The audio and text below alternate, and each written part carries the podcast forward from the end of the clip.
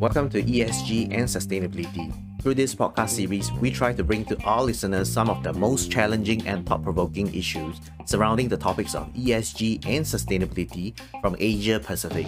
We will also talk about some interesting topics that's outside the domain but related to ESG and sustainability as well. Stick with us as we work hard to bring actionable insights to our audience. For your information, this podcast is a production of Terra Link Research.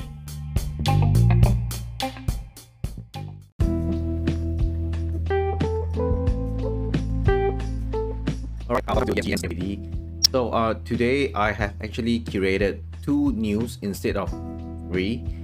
Uh, so the first news, both news are about steel, which is uh, I find that it's a very important topic when it comes to sustainability and ESG because um, many of the, as you as you know, many of the waste and many of the carbon emission it comes from the building industry, and the building industry uses a lot of steel, a lot of cement, and these are the components that actually contributed to uh, carbon emission.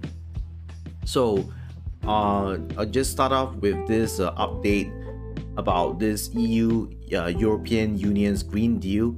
So, what they basically say. So, I'm, I'm going to start off with this European uh, European Union's Green Deal and what they are updating about uh, using steel as packaging and then I'm going to talk about, uh, I'm going to give another update about BlueScope. BlueScope is this Australian uh, steel steel firm, and they have managed to achieve the the certification from Responsible Steel. So I'll briefly talk about that in a while as well. As well. So now back to this uh, back to this uh, Green Deal by EU. What what they basically say is that I'm reading this news from the Parliament which is a which, which is a magazine on politics, policy, and people.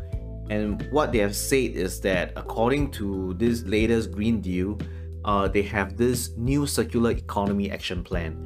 And basically what it, it says is that there's new objective to ensure that all packagings are reusable and recycle, recyclable in an economically, economically viable way by 2030 and some of the top people within this uh, this this association they have actually explained that uh, one of the main challenges for the EU in, in reducing the amount of recyclable waste going to landfill is primarily due to packaging.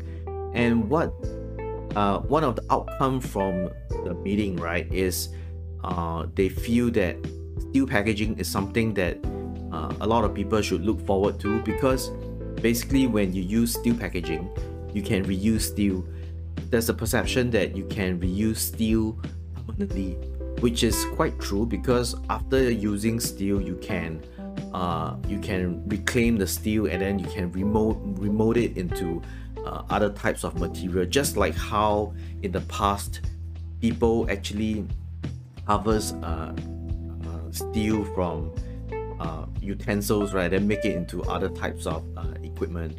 The same thing, you can reuse it. And what they're saying is that um, instead of instead of you know like if you're going to use steel packaging, many many of it is going to end, end up in household residual waste, and a lot of them go to the landfill.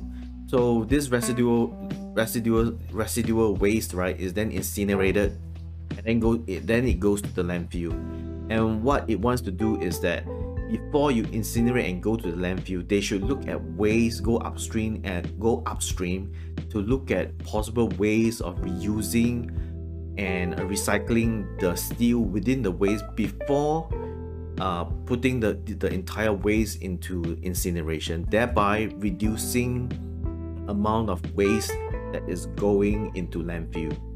So basically that's about it. And the next one that I want to talk about is uh, BlueScope. BlueScope is this company uh, that's from Australia and they specialize in producing steel. And now they announced that they have achieved responsible steel certif- certification. And interestingly, right, when I read this news, there, there was no mention of it being one of the pioneers to to the foundation of this respons- responsible steel certification, which means that Blue BlueScope actually played a critical role in creating this responsible steel certification. So in a way, you can say that um, they, well, but but be honest, BlueScope has worked on creating this certification for more than 10 years, about 10 years. And they first awarded, they awarded uh, this, this certification, right? Which is a sort of like a ESG rating system. It's sort of like an ESG certi- certification, but it focuses on the steel producers. And for the past 10 years, right, they have worked on the criterias and worked on attracting members to the association. Currently, uh, if I remember correctly, they have members from France, primarily from France, uh, Germany, I think I think UK as well, but mostly from Germany. One of their top members is actually ArcelorMittal, and ArcelorMittal was actually one of the first few to obtain this responsible steel certification. And BlueScope now recently also obtained this responsible steel certification. And there will be upcoming uh, companies who will be qualifying for this this certification as well they are mainly from Spain and um, mainly from Germany and mainly branches from ArcelorMittal but when I look through the member list right I I noted that there weren't many Chinese companies it's mainly from France Spain and so on, and Australia, of course. And if you look at the top 10 uh, producers of steel, actually, many of them are from China. So, this is a very, very interesting trend. And apart from this, right, uh, you know, there's a lot of ESG certifications and rating system that's popping up every now and then for the past two years. And my thought is that uh, this type of general ESG certification, right, it will not continue to proliferate as before. I, I think that uh, as time goes on, each of the industry will eventually come up with their own ESG certification and rating system. For example, the plumbing industry the cement industry and the steel industry because prior to ESG certification right each of this industry has its own uh, sort of like authority body or governing body or a certification body as well so these certification bodies right they are in danger of being obsolete if some ESG rating system takes over all industry so they too will transform and adopt ESG standard, just like what uh, Responsible Steel has done. Responsible Steel certification is purely just for the steel producers, just for the steel industry. And what they have done is they have integrated ESG criteria into their certification, and that makes it uh, good enough to to have ESG rating for their particular industry. So all these bodies, right, all these association, they are in danger of being obsolete if I was saying that if let's say this uh, general ESG rating takes over.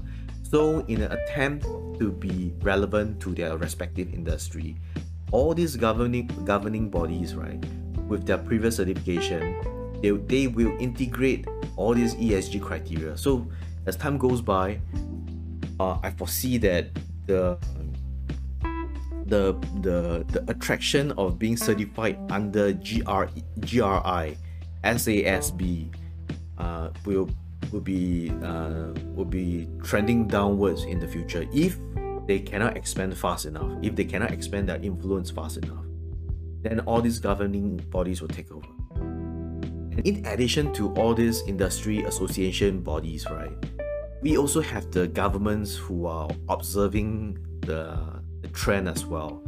I mean, if you come to think about it, right, why would governments want the associate the industries within their country to be governed by a rating system or a certification from another country or from some another continent. Because a certification or a standard or a guideline or, a, or an award by the government is an attempt it's a channel it's a platform for the government to shape how the industry will transform mid short long term. So let's say if i and every country has its own specific uh, vision of how their economy should turn out to be. For example, maybe you know uh, Afghanistan or well maybe North Korea wants doesn't want their steel to be green. They want it to be you know to have some other types of attributes as well. So why would they want the the certification or ESG rating from Moody's or from GRI to to influence how the, the, indus- the, the industry within their country should should shape. So eventually the governments, right, they also have a specific public agencies that oversee certain industry. For example, uh, you have the Ministry of Finance that many countries have, and for the Ministry of Finance, right, uh, they have the they oversee the central bank. They work with the central bank, and from there, right, I foresee that they will come out with their own ESG rating, ESG certific- certifications for the banks that are operating operating within the precinct, within their country. And as time goes on, right, the appeal of being uh, certified under GRI, let's say, for example, it could be any other kind of certification. I'm just using GRI as an example uh, it will trend downwards. And banks that want to operate in that particular country, right, they have to adhere to the guidelines that's set by the government. If they don't like green bonds, then you have to follow if you want to operate in that region. So, yeah, so governments, the governments wouldn't want to lose control. I mean, it, it isn't exactly about control, but it's just that each country has their own needs and demands of how their industry should be shaped in order to serve the economy that they want. So, all these certifications, all this rating system is precisely the tools, in addition to consultation and so on, right? To fines, to penalties, to uh, uh, rewards.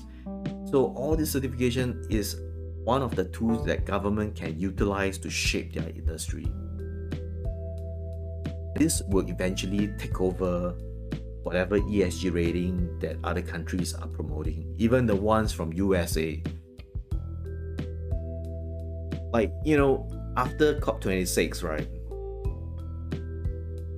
US also came up with its own ESG rating, ESG certification. Instead of using the ones that are that are being promoted, that are being that are being uh, that has uh, surfaced in Europe, EU, so this is this is one of the trend.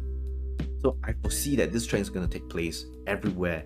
Hong Kong is going to have its own ESG rating for different types of industry and I think a general ESG rating is also not very wise because if you were to uh, understand right every industry has its own has its own uh,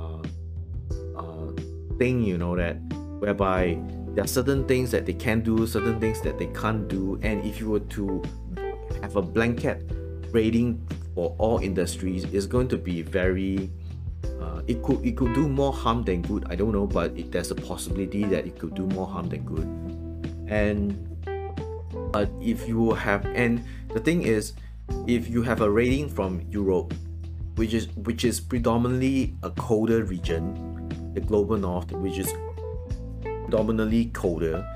So your environmental conditions on the environment, the environmental impact on the labors, on the operations of the factories, right, is going to be vastly different from what you are going to experience in the global south.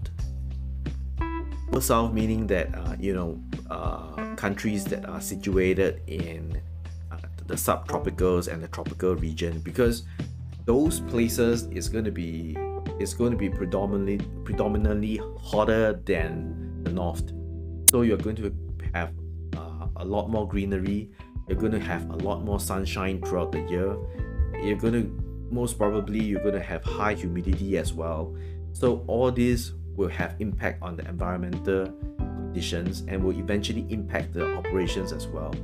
So the best authority, the best body to govern a specific industry, I feel, is always the one the industry association that has or the public agency that has always been overseeing that particular industry. The finance, Ministry of Finance, the central bank overseeing the banks, in that particular region, uh, the building construction authority in a particular region is the is in the best position to regulate the the real estate developers and the contractors because they know exactly how the, the climate is going to affect the operations on site. They know everything about it. So they, all they have to do is to just integrate the ESG criteria into their their current certification, their current guidelines, and that basically would serve best for that particular industry, whatever industry it may be. So this is one thing to consider, and which is why, which is why, um, which is why this BlueScope right is also is also one the first, not first, but one of the many that has begun this trend. The steel industry they have decided to integrate ESG criteria for their certification. And the steel companies who are you know been been with the industry body for so long right they hang out in the same network. You know when they go for conference it, it doesn't the conference paper the papers that are being presented in the conference is very important but equally important is um, the network that you you are always used to. You know when people go to conference they hang out with the same people they eat they wine and dine with the same people. After that you know maybe they arrange for some golf games with the same people as well. So they value that network. So if so when the industry when they have when the when the companies are given a choice as in should i take up a certification from gri or should I take up a certif- certification from the the industry body that has been directly telling us? If I were to choose either uh, one of them, right, I'll definitely I'll definitely stick to uh, the one that uh, I'm used to.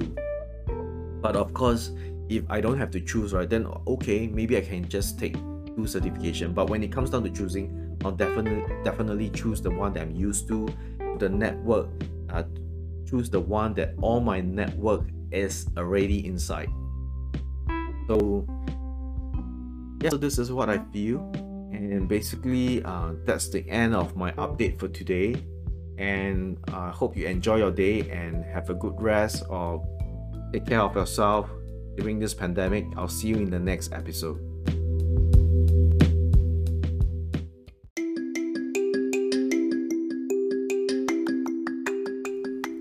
Hey people, thanks for listening. If you like this podcast, please remember to subscribe to my channel. And also, please like, rate, or comment on my podcast to let me know what else you'd like to hear. As usual, stay safe and healthy and see you in the next episode. Bye people!